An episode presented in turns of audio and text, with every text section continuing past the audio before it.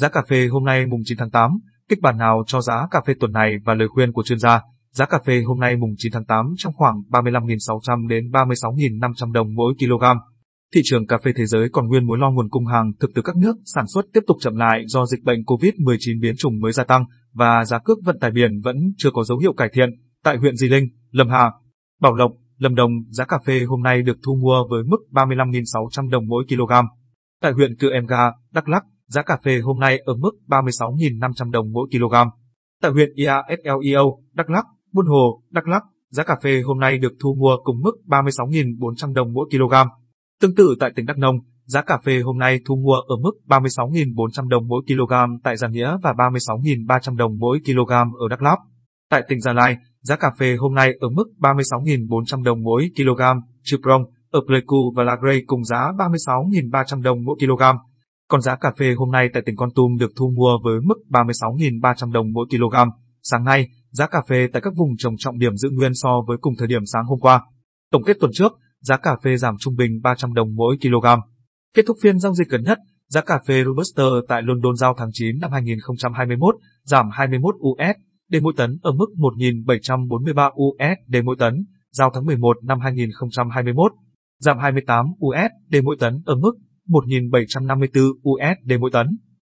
Tính chung tuần qua, thị trường London có một phiên tăng và bốn phiên giảm. Giá cà phê Robusta kỳ hạn giao ngay tháng chín giảm tất cả bốn mươi ba u ét đê, tức giảm hai phẩy bốn mươi mốt phần trăm xuống một nghìn bảy trăm bốn mươi ba u ét đê mỗi tấn và kỳ hạn giao tháng mười một giảm tất cả bốn mươi sáu u ét đê, tức giảm hai phẩy sáu mươi mốt phần trăm, còn một nghìn bảy trăm năm mươi tư u ét đê mỗi tấn, các mức giảm khá mạnh. Trong khi đó, thị trường New York có ba phiên tăng và hai phiên giảm.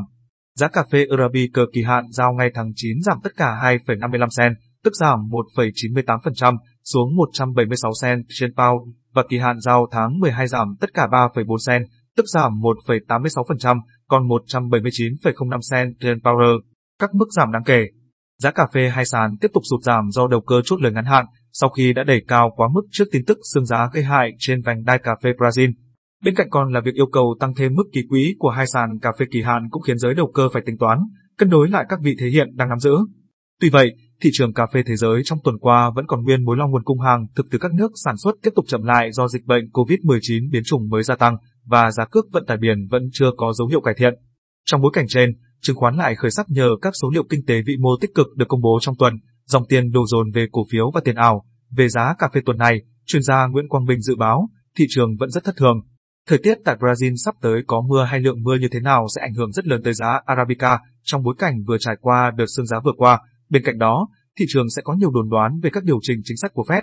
Theo đó, giới đầu cơ sẽ tiếp tục tạo các bước giá mới, đẩy cà phê tiếp tục lên cao, sau đó chốt lời nhanh chóng như kịch bản cho đợt sương giá vừa rồi tại Brazil.